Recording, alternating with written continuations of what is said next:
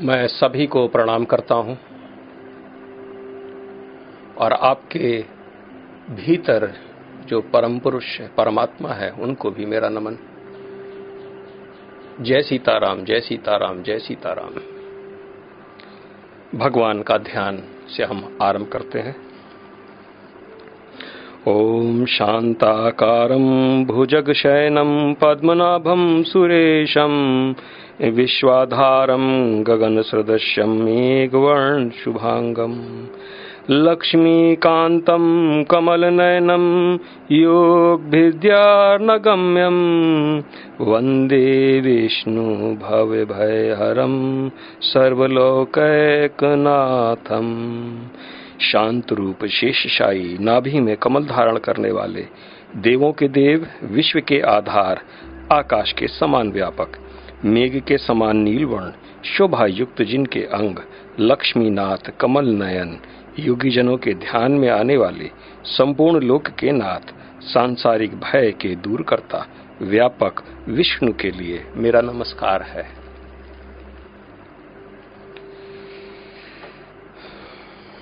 कल मैं तीसरे अध्याय का सातवां श्लोक को मैं खत्म कर पाया था।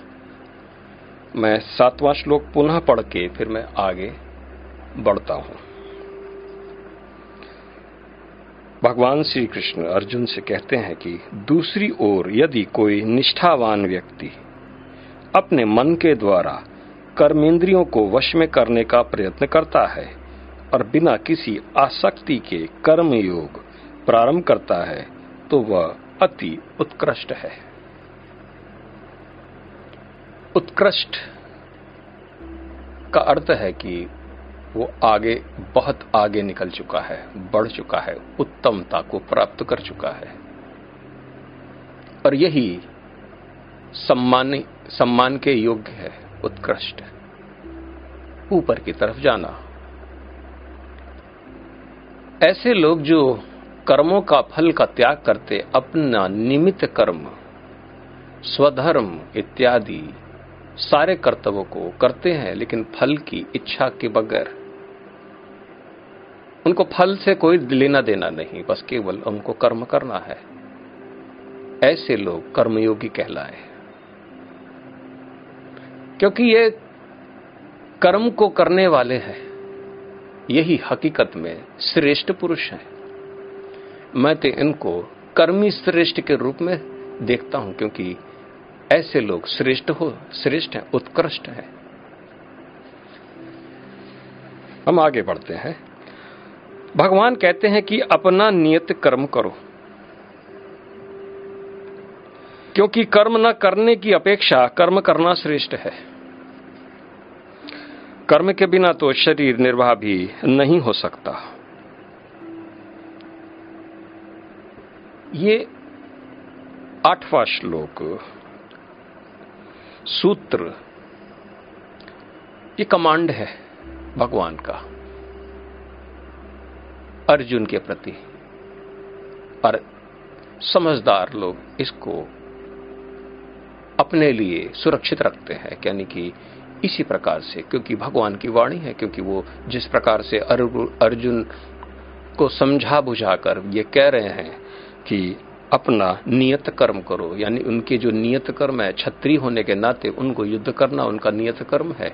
इसी प्रकार से हम लोग भी अपने नियत कर्म को करना है।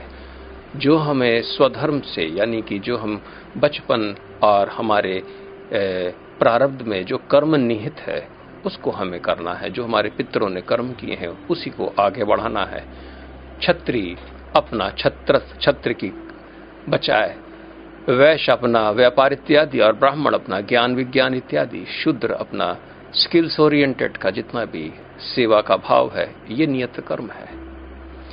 भगवान यहाँ पर इसी प्रकार से कह रहे हैं कि अपना नियत कर्म आपको करना पड़ेगा, नहीं तो आप अपने कर्तव्यों को न करने के कारण आप दुविधा में पहले तो पड़ेंगे और अन्यथा बाद में दुर्गति को प्राप्त होंगे।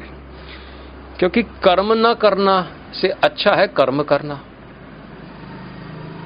हम लोग अपने कर्तव्यों को किस प्रकार से त्यागते हैं चला हम थोड़ा सा इसको विस्तार में बताने की कोशिश करेंगे। घर के अपने कुछ कर्तव्य होते हैं घर के भीतर। अगर हमने उसका त्याग कर दिया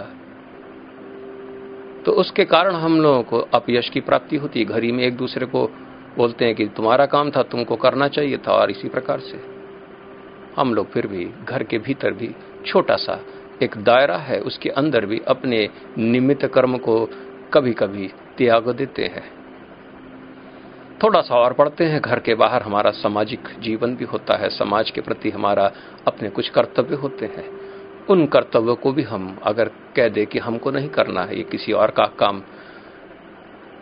तो इसी प्रकार से हम समाज के अंतर्गत भी हम वहाँ पर अपयश को प्राप्त करते हैं। और अगर आप समाज को सपोर्ट नहीं करेंगे तो फिर आप उस समाज के सुख और दुख आपको प्राप्त नहीं होगा। आप समाज से अलग हो जाएँगे। इसी प्रकार से हम ऑफ़िस के अंतराल पे भी हम लोगों को मोटी मोटी तनख्वाहें मिलती हैं खासकर गवर्नमेंट जॉब वाले। लेकिन वो अपना काम नहीं करते हैं। यानी कि जो जिसके लिए वो पैसा लेते हैं वो, वो काम उनको नहीं करना है। ये सब तमोगुड़ी है, अपने कर्तव्यों को न करना। और हमारा देश भी इसके कारण कितना व्यथित हो जाता है। पूरा देश हमारा उन्नति को प्राप्त होने के बजाय ऐसे लोगों के कारण हम लोग भी परेशान रहते हैं, चाहे घर हो, चाहे समाज हो, चाहे नौकरी पेशा हो। इसी प्रकार से हम लोग इसको देखने की कोशिश करें। जो हमारा डेजिग्नेटेड वर्क है, हम उसको करें। वही हमारा कर्म है, क्योंकि वही हमारा गति है, क्योंकि चाहे वो हम ऑफ़िस में हो, चाहे घर में हो, चाहे कुछ भी हो, हमको अपना डेजिग्नेटेड वर्क जो है, वो हमको करना है हर हाल में। क्योंकि न करने से करना ज़्यादा अच्छा है, क्योंकि नहीं करने से आप समस्त सुख और इत्यादि से वंचित हो जाते हैं। आज देश में सब लोग इसी प्रकार से जी रहे, अपने निमित्त जो निहित कर्म है, उसको त्याग करके, वो सोचते हैं कि ये तो बड़ा बढ़िया काम है। और उससे कितने लोगों को कष्ट होता है, ये सारा कष्ट की सजा उसी को प्राप्त होना है, ये बात ध्यान कर लें। ये बात ध्यान कर लें। जिस चीज़ की आपको तनख्वाह दी जा रही है, अगर वो आपको छोड़ के बाकी अन्य दूसरे काम में लग जाएँगे, भले ही आपको कोई निकाले ना लेकिन पूरा समाज उसके कारण दुखी हो जाता है, बहुत परेशानी है इस संसार में। क्योंकि ये भगवान का, ये पृथ्वी भगवान का है, सब कुछ भगवान का है, और इसमें अगर आपके कारण इस संसार में दुखी होते हैं लोग तो उसका सारा सजा आपको ही प्राप्त होना है। आज आपको लग रहा है कि इसका सजा कौन देगा मुझे? मैंने काम नहीं किया। मैंने अपने घर में भी लड़ाई झगड़ा करके मैंने काम नहीं किया, छोड़ दिया। किसी बहाना के कारण समाज के प्रति भी हम काम न किए, उदासीन रहे। जहाँ करना था वहाँ नहीं किया। और इसी प्रकार से हमने देश की सेवा भी नहीं करी। ये सब तमोगुण है, तामस। क्योंकि देश प्रेम, देश की सेवा भी सात्विक गुणों के अंतर्गत आता है। आप अपना दायरा बढ़ा ना पाओगे। आप अपनी परिधि को बहुत ही सीमित और केवल एक पीला वस्त्र या सफ़ेद वस्त्र ढांक ले और उसके बाद कहें कि, मैं तो सन्यास ले लिया। ये तो और भी अनैतिक हुआ। और भी अनैतिक। क्योंकि आप बगैर कर्म के अपने शरीर का निर्वाह भी नहीं कर सकते, लेकिन हम लोग मोह माया के बंधन में बंधे हो जाने के कारण जो कर्म नहीं करता है, फिर भी उससे मोह करते हैं, चलो उसको फिर भी दे देते हैं, इसको खिला देते हैं। मोह है ये, बहुत से संसार में ऐसे लोग जो काम करना ही नहीं चाहते। सरकार भी उनको मुफ़्त में राशन बांट रही है।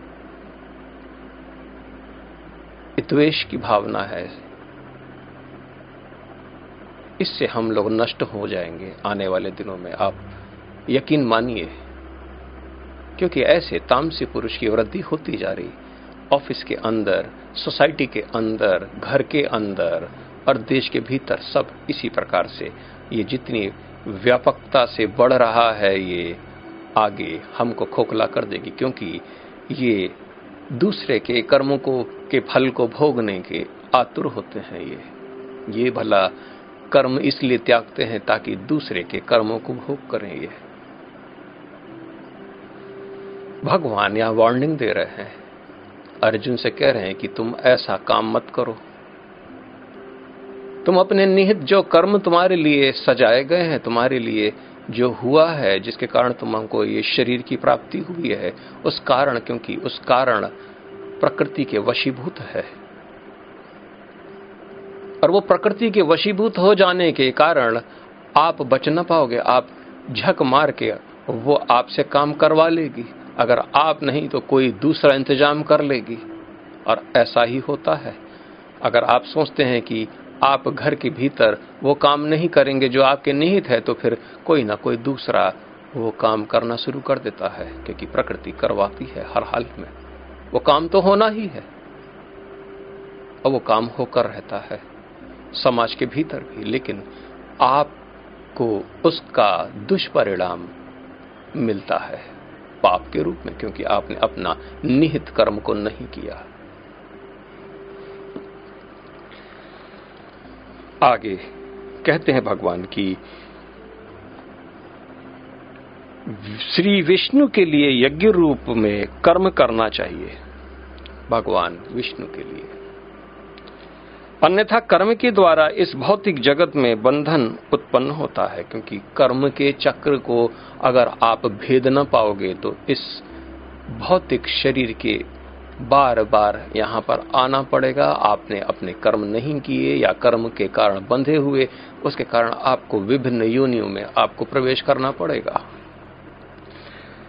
आगे बोलते हैं अतः हे कुंती पुत्र, उनकी प्रसन्नता के लिए अपने निहित कर्म करो। इस तरह तुम बंधन से सदा मुक्त रहोगे। जो उत्कृष्ट पुरुष होते हैं, वो सारा कर्म भगवान के लिए करते हैं। वो क्योंकि यज्ञ के मूल आखिर यज्ञ है क्या? यज्ञ का अर्थ ही होता है जब हम किसी की परोपकार करते हैं। इसको यज्ञ कहते हैं। अगर आप केवल एक इंसान की मदद करने के लिए भी अगर आप कुछ ऐसा विशेष कर्म करते हैं, अपना कर्म करते हैं और उसका फल त्याग देते हैं, उसी को ही यज्ञ कहते हैं। जो सारे संसार के हितार्थ अपना जीवन लगा देता है, उसको हम महायज्ञ कहते हैं। सौ यज्ञ से आप इंद्र के पद को प्राप्त होते हैं। और एक महायज्ञ से, यानी पूरे संसार का कल्याण हेतु, आपने अपनी बुद्धि, मन, चित्त, इंद्रिय सब लगा दिया है। पूरे संसार का कल्याण के लिए ये महायज्ञ है।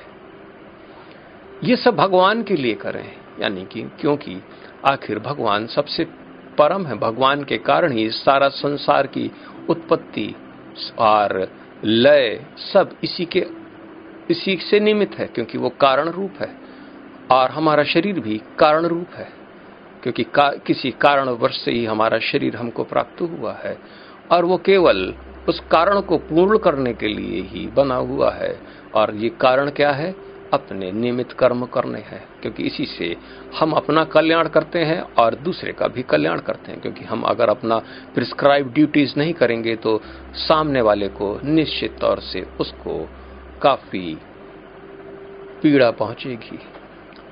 अगर हमने अपने घर में अपने बच्चे को पढ़ाने के लिए किसी एक टीचर को रखा हो, सोचो, और वो टीचर पढ़ाने के बजाय कुछ और करे तो हमारा बच्चा भी बिगड़ जाएगा। इसी प्रकार से हम लोग अपने काम को नहीं करेंगे और इसके अलावा कोई दूसरा काम करेंगे तो हम समाज में हम इसके दोषी होंगे। समाज अगर गलत जाता है तो इसके दोषी और उसका सारा परिणाम हमारे ऊपर ही होता है। इसलिए भगवान विष्णु को समर्पण करके कर्म करना चाहिए। सारा काम भगवान तुम्हारे लिए करता हूँ मैं। सारा कर्म केवल तुम्हारे, क्योंकि तुमको प्रसन्न करना मेरा जीवन का ध्येय है, क्योंकि तुम ही मेरे लक्ष्य हो, क्योंकि तुम ही मेरे अंतरात्मा हो, क्योंकि तुम मेरे अंदर वैसे ही निवास करते हो, जैसे सब में तुम निवास करते हो।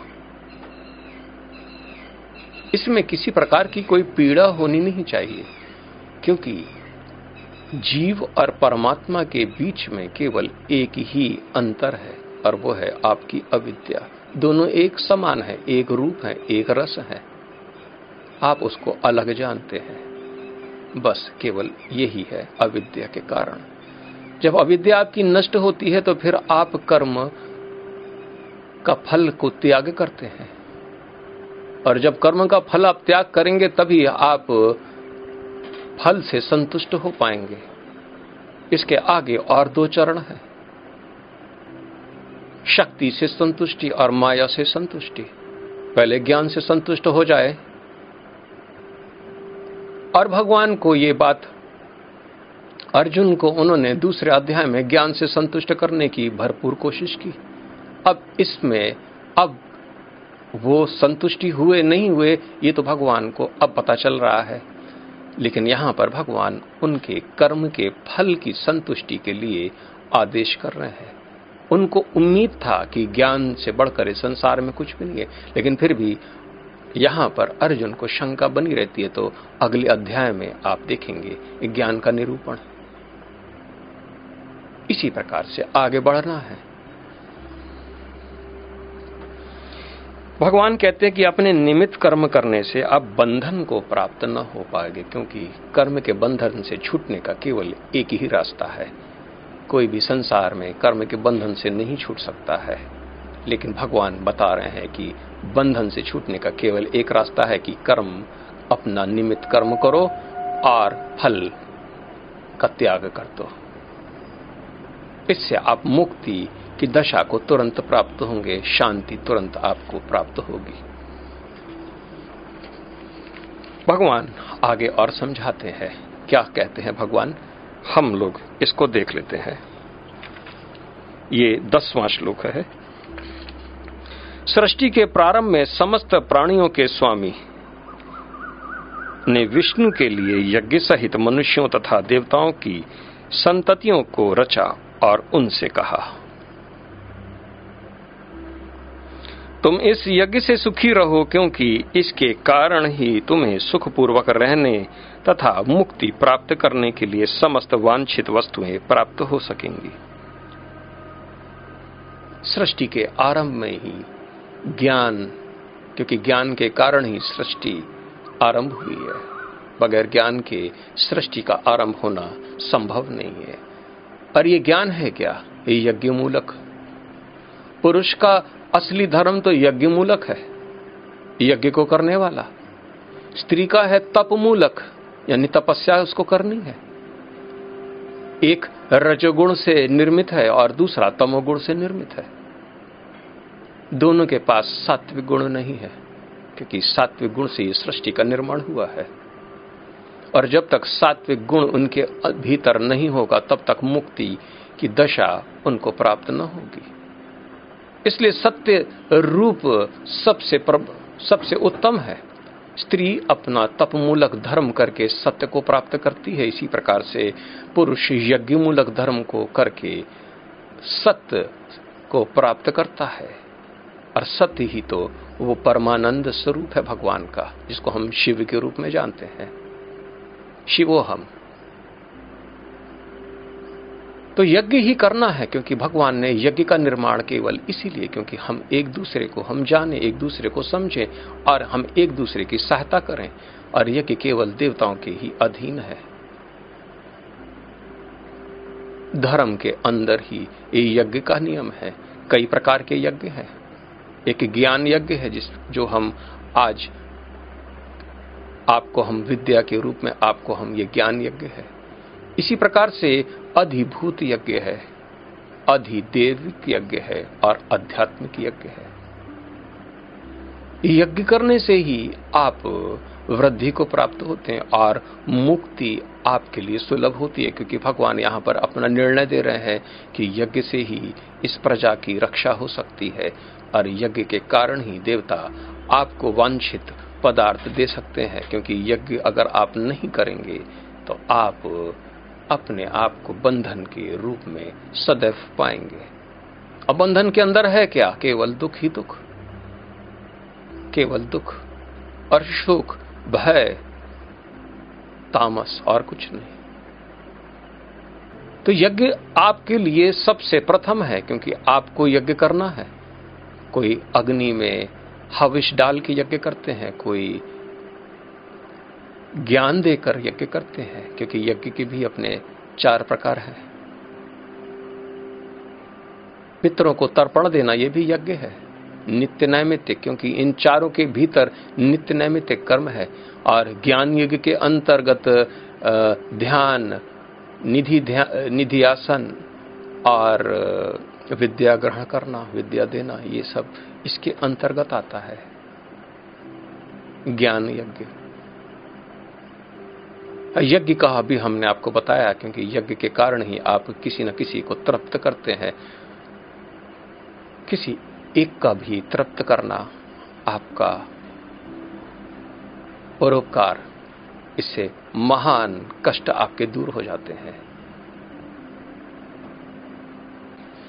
और यज्ञ करने से सारी वांछित वस्तुएँ आपको प्राप्त हो जाती हैं। इसलिए जो यज्ञ करता है, उसको दुनिया भर के चीज़ों से कोई लेना देना नहीं, क्योंकि ये सब चीज़ अपने आप ही पूर्ति होती रहती है। आप एक बार यज्ञ करके तो देखें, फिर आपका इंतज़ाम भगवान स्वतः करेंगे। आप जंगल चले जाएँगे, वहाँ पर आपके लिए, वहाँ पर भोजन तैयार रहेगा। जंगल के भीतर भी। क्योंकि वो आपकी देखरेख करते हैं। आपको चिंता करने की कोई, किसी प्रकार की कोई आवश्यकता नहीं। आप सोच रहे कि यहाँ पर मैं सारा धन खर्च कर दूँगा तो आपके पास धन कहाँ से आएगा? लेकिन आपकी पूर्ति तो केवल भगवान के द्वारा ही होती है। हमारे यज्ञ करने से देवता प्रसन्न होते हैं और उनके प्रसन्न होने से वो हमको प्रसन्न कर देते हैं। हम लोग एक दूसरे से बरतते हैं। जैसे एक सीढ़ी, दो खंबे के बीच में, दो डंडों के बीच में, आपस में सारे डंडे जुड़े रहते उसी के कारण हम लोग चढ़ पड़ते हैं ऊपर की तरफ़। इसी प्रकार से एक डंडा को आप अपना स्वरूप जाने और दूसरा डंडा देवताओं का। और इन दोनों से कनेक्ट करके आप ऊपर बढ़ते जाते हैं, उत्कृष्ट से उत्कृष्ट होते जाते हैं और ऊर्ध्व लोक में एक लोक से ऊपर और बढ़ते चले जाते हैं। यही तो तरीका है मुक्ति की दशा को प्राप्त करने का। ग्यारहवें श्लोक में भगवान आगे बढ़ते हैं और क्या कहते हैं यज्ञ के विषय में? जरा इसको समझ ले। यज्ञ के द्वारा प्रसन्न होकर देवता तुम्हें भी प्रसन्न करेंगे। यही बात मैं अभी कह रहा था आपसे। और इस तरह मनुष्यों तथा देवताओं के मध्य सहयोग से सबों की संपन्नता प्राप्त होती है। इसी प्रकार से हम सबको संपन्नता प्राप्त होती है। हमारे कुछ कर्म करने से ये घर ठीक रहता है। थोड़ा सा सोसाइटी में पार्टिसिपेशन करने से सोसाइटी ठीक रहता है और अगर हम और आगे बढ़ते चले जाएँ तो हम इस देश के लिए भी एक एसेट है। वरना घर के लिए भी एसेट होना बहुत बड़ी बात है। सोसाइटी के लिए भी एसेट होना, देश के लिए भी एसेट होना बहुत बड़ी बात है। और अगर आप इस घर, अपने छोटे से घर के प्रति भी एसेट न बन पाए तो फिर वहाँ पर रहने का क्या फ़ायदा? सोसाइटी में भी आप धिक्कारे जाएँगे। हम लोग ऐसे ही बहुत लोगों से जूझ रहे हैं पूरे देश में। कितने निकम्मे लोग हैं जो अपना धर्म इत्यादि, अपने कर्तव्य को छोड़कर मूर्तावश तमोगुण के द्वारा केवल हम लोगों के फल, हम लोग इतना मेहनत करते हैं और इतना टैक्स कलेक्ट होता है और सरकार उनको खिलाने में लगी रहती है, वो जीवित रहे। कैसा मोह है? सरकार भी मोहित हो रही है द्वेष की भावना है। हम ना, हम लोग सुखी रहेंगे, ना वो लोग कभी सुखी रहेंगे। कभी नहीं। इस संसार में सुख की अभिव्यक्ति न हो पाएगी, क्योंकि आज हमारा समाज बहुत ही निकृष्ट लोगों से भरा हुआ है, जिन्होंने अपने कर्तव्य का त्याग कर दिया हो। हम बारहवें सूत्र में है, जीवन की विभिन्न आवश्यकताओं की पूर्ति करने वाले विभिन्न देवता यज्ञ संपन्न होने पर प्रसन्न होकर तुम्हारी सारी आवश्यकताओं की पूर्ति करेंगे। किंतु किंतु जो इन उपहारों को देवताओं को अर्पित किए बिना भोगता है, वह निश्चित रूप से चोर है। भगवान यहाँ पर कह रहे हैं कि जो देवताओं को बगैर अर्पित किए भोगता है, वो चोर है, क्योंकि ये सारा जितना भी हम लोग वैभव इत्यादि सब प्राप्त करते हैं, सुख इत्यादि, ये सब देवताओं के द्वारा है। क्योंकि उनका राज्य है, वो हम लोगों को देते हैं। पानी बरसाना, ये सब देवताओं के हाथ में है। आप तो केवल बीज डालते हैं, लेकिन उसको पेड़ बनाने का कार्य देवताओं का है। उसके अंदर फल लाने का काम भी देवताओं का है। अन्न की, अन्न जो उपजता है वो भी नदियों में पानी केवल देवताओं के कारण है। देवता अगर रुष्ट हो जाते हैं तो पानी बरसना बंद हो जाता है, सूखा पड़ जाता है। और जो कुछ भी हम प्राप्त करते हैं, अगर हम केवल अपने लिए सोचते हैं, केवल हम ही खाएँ, भगवान को अर्पित बगैर किए, तब तो हम चोर हैं। इसलिए हमारे सनातन धर्म की परंपराओं के अंतर्गत हम लोग पहले खाना बनाने से पहले शुद्ध होते हैं और खाना बनने पर पहली रोटी गाय को देते हैं और अंतिम रोटी कुत्ते की होती है। ये बलिद्रेव यज्ञ होता है। कई प्रकार के यज्ञ हैं। जानवरों को खिलाना। और अपने भोजन करने से पहले घर के अंदर अगर कोई श्री विग्रह है, भगवान की मूर्ति है, सबसे पहले वहाँ पर जाके भगवान को अर्पित करते हैं। भगवान इसको प्रसाद, ये हम इसको प्रसाद रूप से हम ग्रहण करेंगे। तुभ्यम मस्त गोविंदम तव्यम समर्पयानी ये मंत्र के द्वारा हम भगवान को अर्पित करते हैं। कुछ कर्मकांडी षोडश उपचार से, कुछ लोग मिनिमम पांचोपचार से भगवान की उपासना की जाती है, जिसमें कि नवैद इत्यादि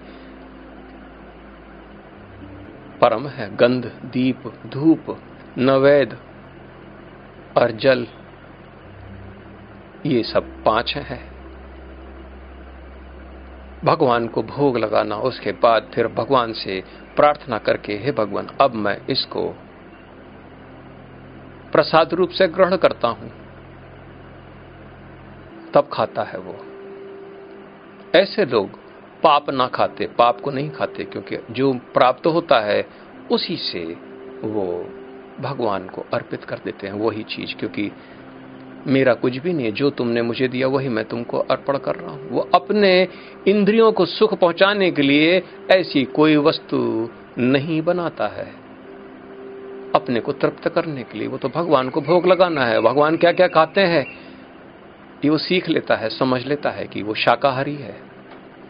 केवल शाक सब्ज़ी और कुछ विशेष प्रकार के शाक वो भी नहीं खाता है। जैसे भगवान को कई प्रकार की वस्तुएँ शाक नहीं लगती, जैसे लहसुन और प्याज वो भी नहीं, वो त्याग देता है उसका।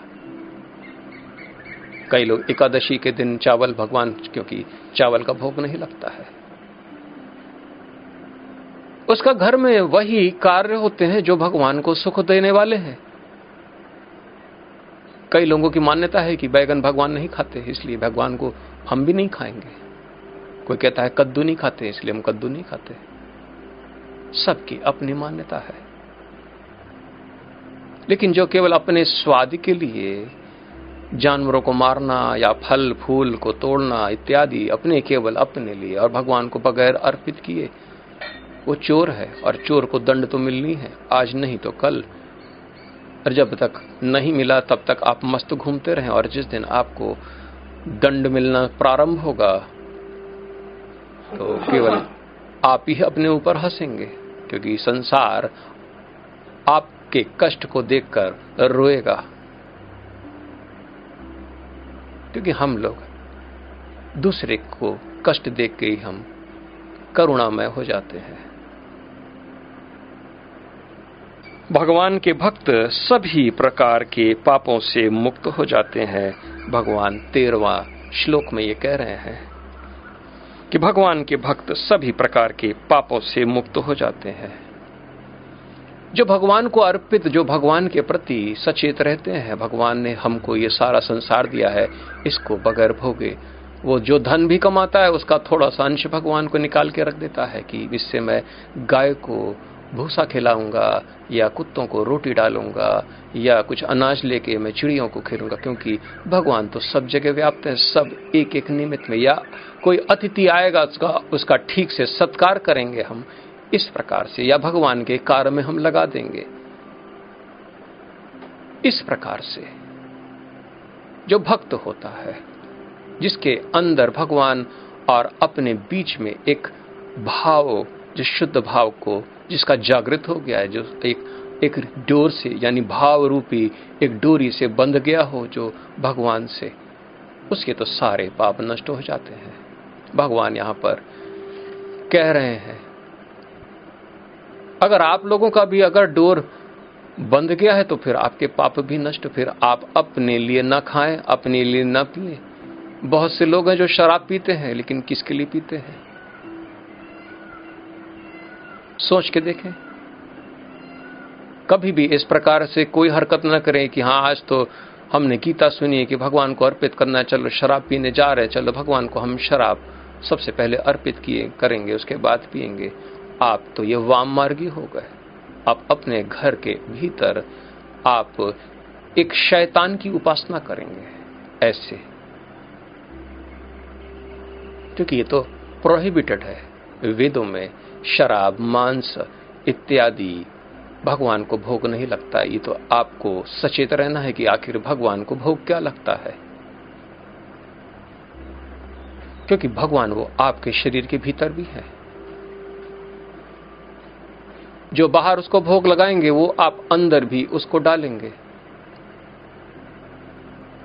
इसलिए भगवान कह रहे हैं कि भगवान के भक्त सभी प्रकार के पापों से मुक्त हो जाते हैं, क्योंकि वे यज्ञ में अर्पित किए भोजन प्रसाद को ही खाते हैं।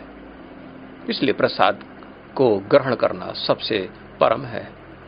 अगर आप कहते हैं कि मैं भोजन कर रहा हूँ तो ये तो ठीक नहीं अगर आप कहते हैं कि हाँ भगवान को अर्पित करने के पश्चात मैं प्रसाद ग्रहण कर रहा हूँ, ये ज़्यादा अच्छा है।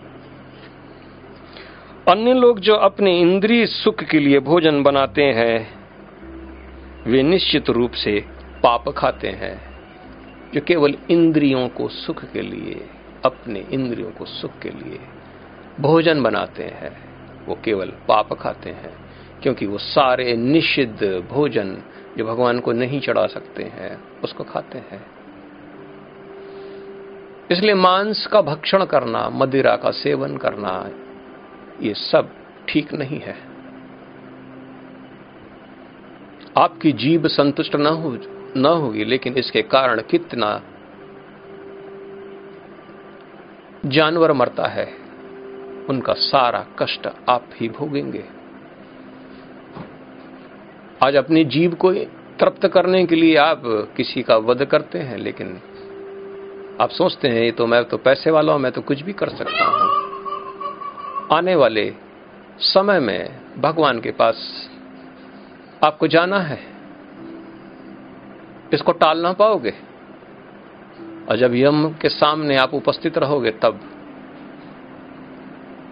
आपको मेरी बात समझ में आ जाएगी, क्योंकि हम लोग केवल दूसरे की मृत्यु को देखते हैं। कोई अपनी मृत्यु को कभी नहीं देख सकता है। आपको पता भी नहीं चलेगा, आपका शरीर नष्ट हो गया है। पता भी नहीं चलता क्योंकि शरीर से छूटने पर जो तामसी लोग होते हैं, बड़े कष्ट में, क्योंकि उनके प्राण नीचे से जाते हैं, गुदा से। और गुदा का स्थान ही यम का स्थान है। हमारे शरीर के अंदर सब देवता अलग अलग स्थान पे बैठे हैं और गुदा में यम का स्थान है। और वहीं से प्राण आपके निकलेंगे। तो आप ये समझ लीजिएगा कि वो सीधा यमपुरी में पहुंचेगा। बहुत ही कम लोग हैं जो कि अपने प्राणों को ऊर्ध्वा ऊपर लेकर आते हैं और अपने सर के ऊपर से वहाँ से अपने प्राणों को बाहर निकालते हैं और इस संसार में दोबारा वो प्रवेश नहीं करते। ऐसे तो एक लाख में शायद कोई एक हो या एक करोड़ में शायद कोई एक हो। किसी के प्राण मुख से निकल जाते हैं तो वो आकाश में ऊपर के लोगों को जाता है। ऐसा हम लोग को लगता है कि उसकी आँखों से प्राण निकले हैं। ऐसा लगता है कि उसके मुख से प्राण निकले हैं, लेकिन निन्यानवे दशमलव नौ परसेंट लोगों के प्राण नीचे से ही निकलते हैं। शरीर अपवित्र हो जाता है। और इसी प्रकार से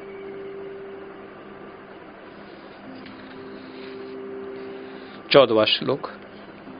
भगवान कहते हैं कि सारे प्राणी अन्न पर आश्रित है। ये बड़ा इंपॉर्टेंट है ये वाला श्लोक। इसको ध्यान से देखें, समझें। जो वर्षा से उत्पन्न होता है, क्योंकि अन्न, ये हमारा जो बाहरी जो शरीर है, ये अन्नमय कोश है, ये अन्न से ही उत्पन्न होता है। इस संसार में अन्न और जल किसी के अधिकार में नहीं, लेकिन फिर भी आज बड़े बड़े व्यापारी लोग अन्न और जल पे अपना अधिकार जमाने में लगे हुए हैं। पहले ऐसा नहीं होता था। अन्न और जल पे किसी का एकाधिकार नहीं हो सकता, लेकिन आज हम लोग अन्न को खरीद के खाते हैं, जल भी खरीद के पीते हैं। पच्चीस तीस साल पहले ऐसा मिनरल वाटर नाम का कोई चीज़ था ही नहीं। हम लोग हैंडपंप से पानी पीते थे, लोग उन्हें पियाव बना रखे थे। रास्ते में हम लोग बोतल लेकर नहीं चलते थे और रास्ते में हमको पानी की उपलब्धता हो जाती थी, स्वच्छ जल का। आज हम लोगों ने उस पानी को भी बेचना प्रारंभ कर दिया। ये निकृष्ट है। अन्न के साथ भी वैसे ही जमाखोरों ने अन्न को इतना भर लेते हैं कि ताकि आप खरीद न पाए ऊँचे दामों में आप वो अन्न को ग्रहण करते हैं। बहुत ऊँची कीमत चुकानी पड़ती है।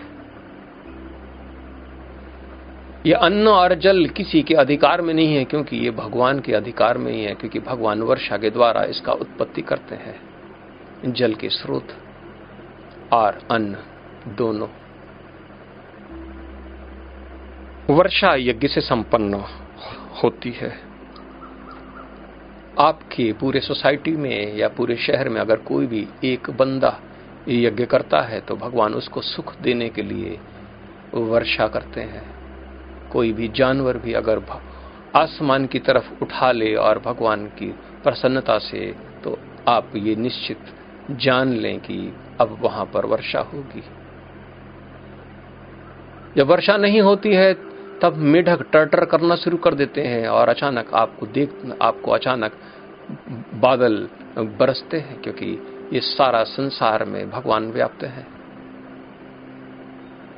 कब किसकी आवाज़ लग जाए, अब भगवान उसको संतुष्ट करते हैं। भगवान कुपित भी होते हैं।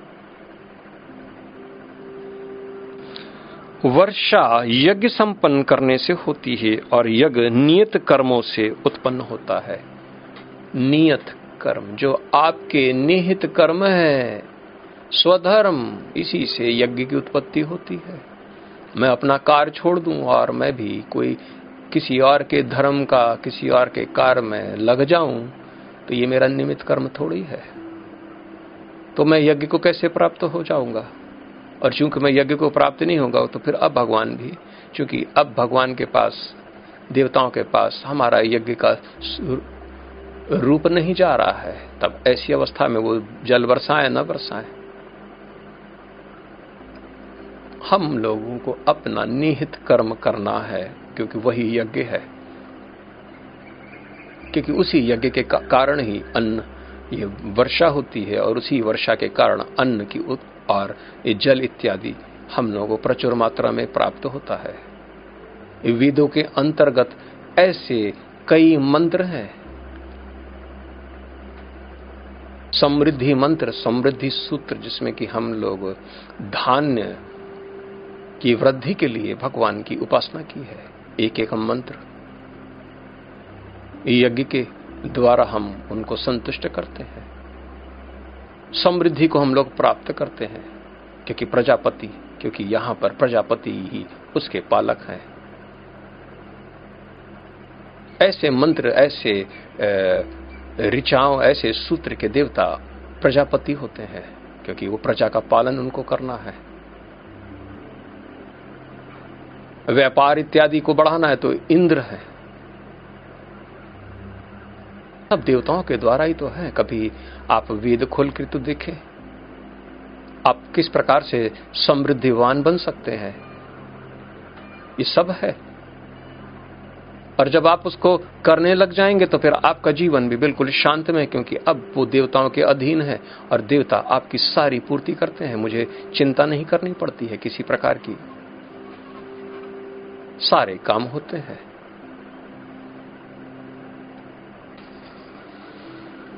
हम और आगे बढ़ते हैं पंद्रहवा श्लोक में। वेदों से नियमित कर्मों का विधान है, क्योंकि वेद के अंतर्गत ही हम लोग नियमित कर्म करने के लिए हमको वहाँ पर ज्ञान प्राप्त होता है। विशेष धर्म के अंतर्गत ही हम लोगों को कुछ नियमित कर्म है। ये वेद ही हमको बताता है। ज्ञान से ही आपको ये प्रकाशित होता है कि आखिर हमारे लिए कौन से कर्म है। तो बगैर वेद के, बगैर ज्ञान के आपको पता न चल पाएगा। और वेद साक्षात श्री भगवान पर ब्रह्म से प्रकट हुआ है और वेद से ही, अरे वेद उत्पत्ति कैसे हुई? क्योंकि ये तो सृष्टि के आरंभ से ही वेद था और ये भगवान की वाणी है, श्रुति और स्मृति। वट इज़ हर्ड वही श्रुति हम लोग जो सुनते हैं और जो स्मरण करते हैं बाद में, आखिर वो कहाँ से सुना हमने? ये श्रुति है। और यही और स्मृति जो हमने बाद में उसको स्मरण किया कि चूँकि हमने ऐसा सुना था, इसलिए अब हम उसको स्मरण करते हैं। यही तो वेद है, श्रुति और स्मृति। चार प्रकार के वेद इसमें कि तीन ब्रह्म पद पे है पहले से और जो चौथा अथर्व वेद है, वो ब्रह्ममय वेद है। अथर्व वेद क्योंकि वहाँ पर मन की इच्छा और वाणी दोनों मिलाकर आपके फल की प्राप्ति होती है। इसलिए अथर्ववेद के अंदर केवल सूत्र है। ऐसे सूत्र जिसको आप एक बार पढ़ लेने से आपके सारे कार्य हो जाते हैं। ऋग, यजुर और सामवेद, इन तीन के अंदर ही आप देखेंगे कि ऋचाएँ लगभग सबकी एक जैसी हैं। एक तो केवल भगवान के विषय में बताने की बात करता है, ऋग्वेद अधिदेव के विषय में जानकारी रखता है। और उसके अंदर अधिभूत भी निहित है। उपनिषद अलग हो गए उसके अंदर, जो इसके अंदर आध्यात्मिक ज्ञान है, उसके अंदर उसको अलग रखे गए हैं। सब वेद के अंदर यजुर्वेद के अंदर शुक्ल पक्ष, शुक्ल यजुर्वेद और कृष्ण यजुर्वेद, ये भी दो है। क्योंकि एक में बगैर मिश्रित ऐसा मंत्र के कारण उसको शुक्ल यजुर्वेद बोला गया और एक में कृष्ण, क्योंकि उसमें एक या दो ऋषियों का मत भी है, इसलिए उसको कृष्ण यजुर्वेद बोला गया है। ये सब आध्यात्मिक ज्ञान है। वेद अभ्यास ने इनको सबको अलग कर रखा है। आध्यात्मिक ज्ञान, अधिदैविक ज्ञान और आधि भौतिक ज्ञान। इसलिए अथर्व, अथर्वा जो ऋषि हुआ करते थे, वही अथर्व वेद के, क्योंकि ये पैरल चलती चली आ रही है, क्योंकि यहाँ पर इसको, क्योंकि कर्मों के फल उसके अंदर निहित है, इसलिए अक्सर भगवान ने कहा है कि मैं, मुझे तीन रिज, यजु और साम ये जानो, क्योंकि फल को आपको तो त्याग देना है। तो वेद के अंतर्गत ही आपको पता चलेगा कि आपके कौन से कर्म आपको करने हैं, क्योंकि वहीं से आपको पता चलेगा, क्योंकि ये वेद सृष्टि से पहले क्योंकि उसी ज्ञान से ही तो ब्रह्मा ने इस सृष्टि की रचना की है। वेद सनातन है।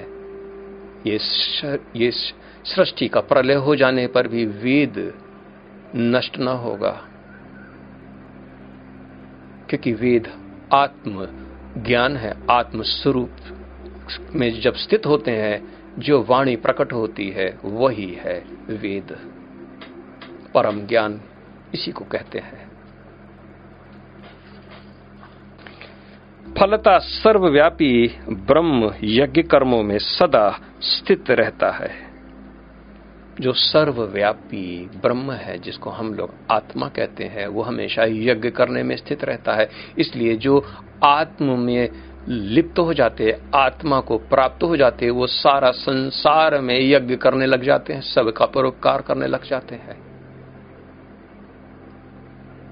आप कहते हैं कि मुझे आत्मा मिल जाए, बस केवल अब क्योंकि मैं आत्मा को भोगूँगा। ये तो मन की कल्पना है, कोरी कल्पना, बकवास। आत्म तत्व में जैसे आप प्रवेश करेंगे, आप सर्वव्यापक हो जाएँगे। और आप सर्वव्यापक होते नहीं कि आप भी यज्ञ में प्रविष्ट हो जाएँगे। यज्ञ करने की आपकी इच्छा बढ़ जाएगी। आपका मन केवल यज्ञ करने में लग जाएगा। सारे संसार के हितार्थ के लिए आप अपना जीवन को न्यछावर कर देंगे। यही तो स्थिति है। आत्म अनुभव, इसी को कहते हैं आत्म अनुभव। क्योंकि वो ब्रह्म सदैव सबके लिए है। सबके, वो यज्ञ ही तो कर रहा है। सबकी इच्छा पूर्ति में लगा हुआ है। इस सारा संसार केवल उसी के कारण ही तो है। वही तो फल उठ वही तो हवा चलाता है, वही तो प्रकाश देता है। उसी के कारण ये पृथ्वी टिकी हुई है, उसी कारण ये यज्ञ ही तो है। यहाँ पर ब्रह्म ही यज्ञ कर रहा है और आप कहते हैं कि मैं कर्म नहीं करूँगा। वो सर्वव्यापक होने के बाद भी यज्ञ में लगा हुआ है, वो उसको कुछ भी चाहिए नहीं। इस संसार में फिर भी वो देने में लगा हुआ है, निवृत्ति में हो। इसलिए उसको हम सत्य कहते हैं। सोलवा श्लोक। हे प्रिय अर्जुन जो मानव जीवन में इस प्रकार वेदों द्वारा स्थापित यज्ञ चक्र का पालन नहीं करता, वह निश्चय ही पाप में जीवन व्यतीत करता है। ऐसा व्यक्ति केवल इंद्रियों को तृप्ति के लिए व्यर्थ ही जीवित रहता है। भगवान भी कह रहे हैं कि ऐसा आदमी तो केवल व्यर्थ जीवित रहता है, व्यर्थ। न जिसके अंदर दान है, न जिसके अंदर शील है, न जिसके अंदर गुण है, वो मृग के समान है। जो केवल घास चरने में व्यस्त है और इस पृथ्वी पर बोझ के रूप में है। जो यज्ञ को नहीं करता, वो यज्ञ को इसलिए नहीं करता क्योंकि वो वेद नहीं पढ़ता। वेद में इसकी रुचि नहीं है, कहते ये मेरी इंटरेस्ट का सब्जेक्ट नहीं है। मैंने कई लोगों से कहा कि भगवत गीता सुन लो एनलाइटमेंट स्टडीज़ कहते ये मेरे इंटरेस्ट का सब्जेक्ट नहीं है. और वो इंद्रियों में तृप्त अपना जीवन गुजारने और फूले नहीं समाते हैं। आज मैं ये करूँगा, कल मैं ये करूँगा, आगे मैंने उसको हराया, अब आगे ये मैं जीतूँगा, मेरे इतने शत्रु हो गए, मैं कुछ करूँगा उनके लिए। इस प्रकार से वार्तालाप में अपना पूरा जीवन बिता देते हैं। फिर अचानक जब दिक्कत होती है, भगवान हमसे पता नहीं क्यों नाराज़ है। मेरी किस्मत ठीक नहीं है। मेरे पास उत्तर ही नहीं होता। वेद का परित्याग करना मूर्ता की सबसे प्रथम निशानी है। सबसे प्रथम निशानी, आप कहते हैं कि वो मेरे इंटरेस्ट का सब्जेक्ट नहीं है, इसलिए मैं नहीं देखूँगा। अरे, वो तो आपके भीतर है। आत्मा की आवाज़ है वो तो। आप पवित्र हो जाएँ तो वो आपको, अपने आप ही आपको सुनाई पड़ती है। वो कोई बाहरी पुस्तकों में नहीं है। जब आप बाहरी वेद को आप देखते हैं तो आपको लगता है, अरे, ये तो हमारे को पहले से ही मालूम था। आप केवल व्यक्त नहीं कर पा रहे थे उसको।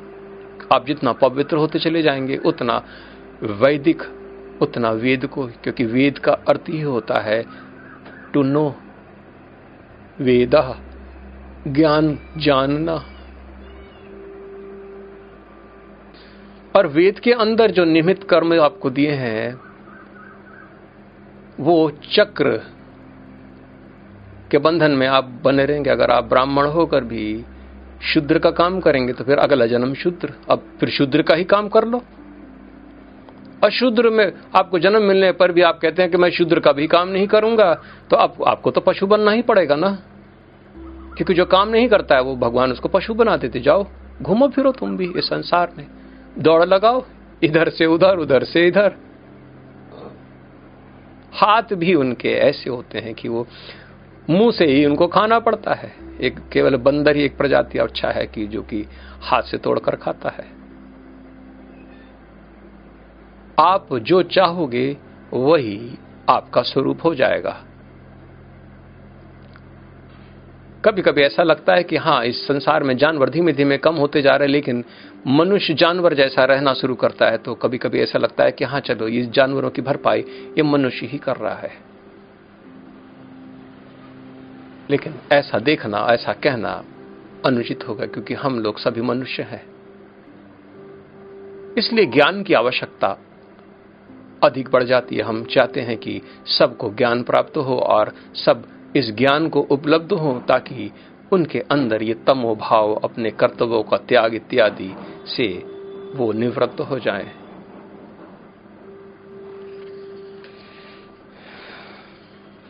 किंतु जो व्यक्ति आत्मा में ही आनंद लेता है तथा जिसका जीवन आत्म साक्षात्कार युक्त है और जो अपने में ही पूर्णतया संतुष्ट रहता है, उसके लिए कुछ करनीय कर्तव्य नहीं है। भगवान कह रहे हैं कि जो आत्म साक्षात्कार हो गया जिसका, जिसे अपने आत्मा के अंदर अपने को प्रवेश करा लिया, अपने स्वरूप में जो स्थित हो गया, जो स्थित प्रज्ञ है जिसको आत्म साक्षात्कार रूपी फल की प्राप्ति हो गई, उसके लिए कोई भी कर्तव्य नहीं रह गया। वो संतुष्ट है, अपने अंदर ही संतुष्ट है, क्योंकि वह ज्ञान की संतुष्टि इसको पहले ही हो गई, कर्मों के फल की संतुष्टि भी उसको पहले ही हो गई, और उसको शक्ति से भी संतुष्ट हो गया, और वो माया से भी संतुष्ट हो गया। वो तो पूर्ण संतुष्टि अब बचा क्या कर्म उसके लिए? कौन से कर्तव्य बचे? अब वो अपने को न ब्राह्मण कह सकता है, न अपने को छत्री कह सकता है, न अपने को वैश्य कह सकता है, और न ही उसके सारे जीव के कर्म, जो जैविक कर्म होते हैं, वो सब नष्ट हो जाते हैं। लेकिन फिर भी कुछ तो कर्म रहते हैं। वो जीव कर्म से, वो जीव कर्म से छूट जाता है, और वो ईश्वरी कर्म में प्रवेश कर जाता है। ईश कर्म प्रधान हो जाता है वो। जो अविद्या से ग्रस्त है, जो संतुष्ट नहीं है, जो अविद्या में ही है, जीवन अपना जी रहे हैं, वो तो जय वो तो जीव कर्म, जैविक कर्म, इसी में लगे रहना है उनको। उनका उत्थान कैसे हो सकता है? लेकिन जिसने आत्म साक्षात्कार, वो भगवान के कार्य में लग जाता है। भगवान का कार्य ईश कर्म है, उसके कोई कर्तव्य नहीं है। ऐसे पुरुष को अगर कोई आकर कहे कि तुम ब्राह्मण हो, वैश्य हो, क्षत्रिय हो, या शूद्र हो, या कुछ और हो, इससे क्या लाभ? न वो अपने को ब्राह्मण कहता है, न अपने को छत्री कहता है। वो तो ईश कर्म कर रहा है, क्योंकि वो ऐसा काम कर रहा है जो इस संसार में कोई नहीं कर सकता है। यज्ञ मूलक है, वो तो पूर्ण यज्ञ ही। उसका कोई कर्तव्य नहीं है, भले वो करे या ना करे। ऐसे लोग दो प्रकार के होते हैं, या ब्रह्मकोटि हो जाते हैं, जो कि मौन धारण कर लेते हैं, और सारा संसार से विरक्त हो जाते हैं, कुछ बोलते नहीं। उनका किसी से कोई प्रयोजन नहीं, और कुछ ईश प्रधान हो जाते हैं, यानी कि ईश्वरी कर्म कर्म में लग जाते जैसे पाथ ऑफ़ एनलाइटमेंट मैं लेकर आ रहा हूँ।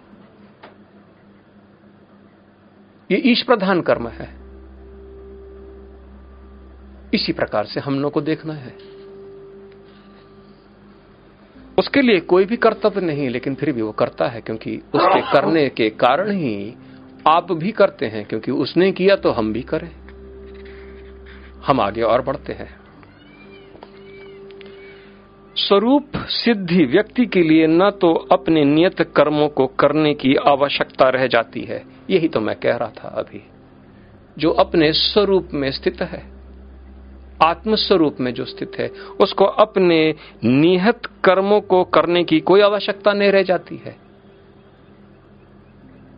उस क्योंकि वो समस्त जाति से ऊपर निकल चुका है, वो जीव के रूप को त्याग करके ईश स्थान में प्रवेश कर चुका है, इसलिए वो प्रबुद्ध पुरुष हुआ, आत्मज्ञानी।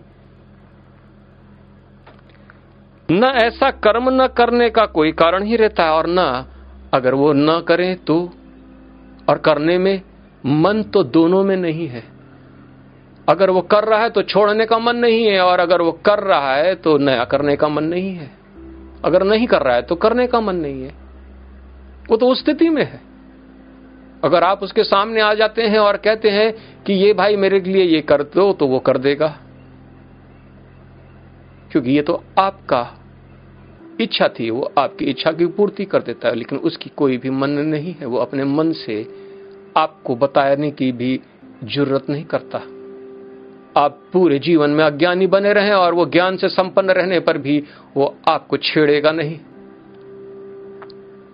लेकिन अगर आपने उसे प्रश्न पूछ लिया कि आत्मा क्या है और अपना अनुभव बताओ तो आपके ऊपर कृपा कर देगा, क्योंकि वहाँ पर उसका मन नहीं है। आपको बता देगा। जब तक आप सुन रहे हो, तब तक बता देगा। उसके बाद आपके लिए कोशिश भी नहीं करेगा कि नहीं, सुन लो तुम। तो परम ज्ञानी के आसपास आप अक्सर देखेंगे, ऐसे अविद्या में लोग डूबे रहते हैं। लेकिन उनमें से अगर कोई भी एक भी आगे बढ़ जाए और उस परम ज्ञानी से केवल पूछ भर ले कि आप क्या मुझे शरण में लोगे, क्या मुझे मुक्ति दशा बताओगे तो वो प्रकट हो जाता है। और यहाँ पर भगवान श्री कृष्ण भी अर्जुन के साथ ऐसा ही, क्योंकि दोनों मित्र हैं, लेकिन भगवान श्री कृष्ण को अर्जुन न पहचान पाए। लेकिन यहीं पर अगर जब अर्जुन ने जब कहा कि मुझे शिष्यता, आप आप मुझे समझा, मैं आपका शिष्य बन गया, अब मुझे समझा तो अब भगवान उसको समझाने लग गए। और आप यकीन मान लेंगे आने वाले में समय पर आपको लगेगा, अरे, उसने क्या पूछ लिया और भगवान ने उसको क्या दे दिया? क्योंकि भगवान के अंदर मन ही नहीं है। न बताने का और न, और क्यों न बताए? जो ज्ञान देने लग जाते हैं ऐसे परम लोग तो वो रुकते नहीं है, जब तक आप उनको रोक ना दे, क्योंकि उनके अंदर किसी प्रकार की कोई कामना नहीं है। क्योंकि नहीं करने का कोई कारण नहीं और करने का भी कोई प्रयोजन नहीं है। वो अगर काम कर रहे हैं तो फिर वो काम कर रहे हैं, उसको छोड़ने का मन नहीं है। अगर नहीं कर रहे हैं तो नया करने का कोई मन नहीं है। बड़े आनंद में रहते हैं लोग। उनके लिए कोई कर्तव्य नहीं है। आप उनसे पास जाके कहो कि ये काम तुम नहीं कर रहे हो, इसके कारण तुमको पाप लगेगा, वो तो हंसेगा, क्योंकि वो कर्मों का फल पहले से ही त्याग दिया है। उसे किसी अन्य जीव पर निर्भर रहने की आवश्यकता भी नहीं रह जाती। ये भी खास समझ लीजिए, वो किसी और जीव पे निर्भर नहीं रहता है वो, क्योंकि उसके सारे चीज़ भगवान पूर्ति करते रहते हैं। सब भगवान की पूर्ति के द्वारा ही होता है। इस संसार में कोई किसी को क्या खिलाता है? वो तो भगवान ही खिलाते हैं। और इसलिए उसके पास कर्तव्य इत्यादि, वो जंगल में चला जाएगा तो वहाँ पर भी उसको भोजन वहाँ प्रकट हो जाएगा। क्योंकि उसका शरीर, भगवान भी चाहेंगे कि ये जीवित रहे ताकि आने वाले दिनों में कोई हमारा विशेष कर्म कर दे। क्योंकि भगवान को अगर धर्म भी प्रचार करना है अपना तो वो किसके द्वारा प्रचार करें, करवाएँगे? वृत्तासुर को भी मारने के लिए उनको ददी जी की ददी जी महर्षि की हड्डियों की आवश्यकता थी। भगवान समस्त कार्य करते हैं और जो भगवान में प्रवेश हो गया, वो भी समस्त कार्य में लग जाता है, लेकिन यज्ञ के भांति वो करता है। यज्ञ के भांति ही करता है। हम आगे बढ़ के फिर हम इसको खत्म करते हैं। अतः कर्म फल में आसक्त हुए बिना मनुष्य को अपना कर्तव्य समझकर निरंतर कर्म करते रहना चाहिए, क्योंकि अनासक्त होकर कर्म करने से उसे परब्रह्म की प्राप्ति होती है। बड़ा श्रेष्ठ है ये। आप कर्म अपना करते रहें करते रहें करते रहें। फल छोड़ दें और पर ब्रह्म के पद तक पहुँच जाएँगे। बड़ा सरल मार्ग है ये। और बगैर आसक्त हुए आप कर्म करें।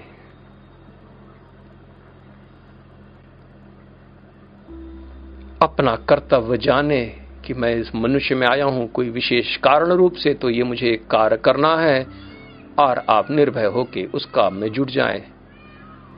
आपको कोई सहायता करे या ना करे, आप जुट जाएँ। मैं भी अकेले ही काम करता हूँ। और मेरे सारे काम होने शुरू हो जाते हैं। थोड़े धीरे होते हैं, लेकिन होने लगते हैं, हो जाते हैं। आपके भी बनने लग जाएँगे। क्योंकि आपका कर्तव्य है, आपको करना है, आप उसी के लिए बने हुए हैं। आप जैसे करेंगे, आप बंधन से मुक्त हो जाएँगे। क्योंकि जब तक आप करेंगे नहीं भगवान आपसे वो करवा के ही मानेगा। क्योंकि वो आप ही का काम था, आपने उसको कैसे त्यागा? बार बार जन्म लेना है और वो काम आपको करना है। आप ना करते थक जाओगे, वो भी आपको जन्म जन्म देते ना थकेगा। आपको वो काम करना ही है। अगर आप कहते हैं कि आप जिद्दी हैं तो फिर आप ये जान लीजिए कि ये बंधन आपको सदैव मुबारक है। क्योंकि भगवान वो किसी से मोह और माया उसके पास नहीं है, वो मोह नहीं करता। वो आपको काम करना है तो आपको काम करना है। एक जन्म में करना है या हज़ार करोड़ जन्म में करना है। इस सृष्टि में करना है या अगली सृष्टि में करना है, करना आप ही को है। और बंधन में, क्योंकि और काम आपको करने होते रहेंगे। काम तो बहुत जल्दी खत्म हो जाते हैं, मुझे लगता है। जो ऑफ़िस में कई लोग होते हैं जो अपना काम जल्दी जल्दी खत्म कर देते, दो घंटे में अपना सारा काम करके छह सात घंटे बैठे रहते, ऐसे ही मुक्ति दशा की लोगों की ऐसी स्थिति होती वो काम करने के बाद वो आनंद में डूबे रहते हैं। आज मैं अपनी वाणी इसी उन्नीसवां श्लोक में अपना समाप्त कर रहा हूँ। कल मैं पुनः इसको आगे लेकर चलूँगा।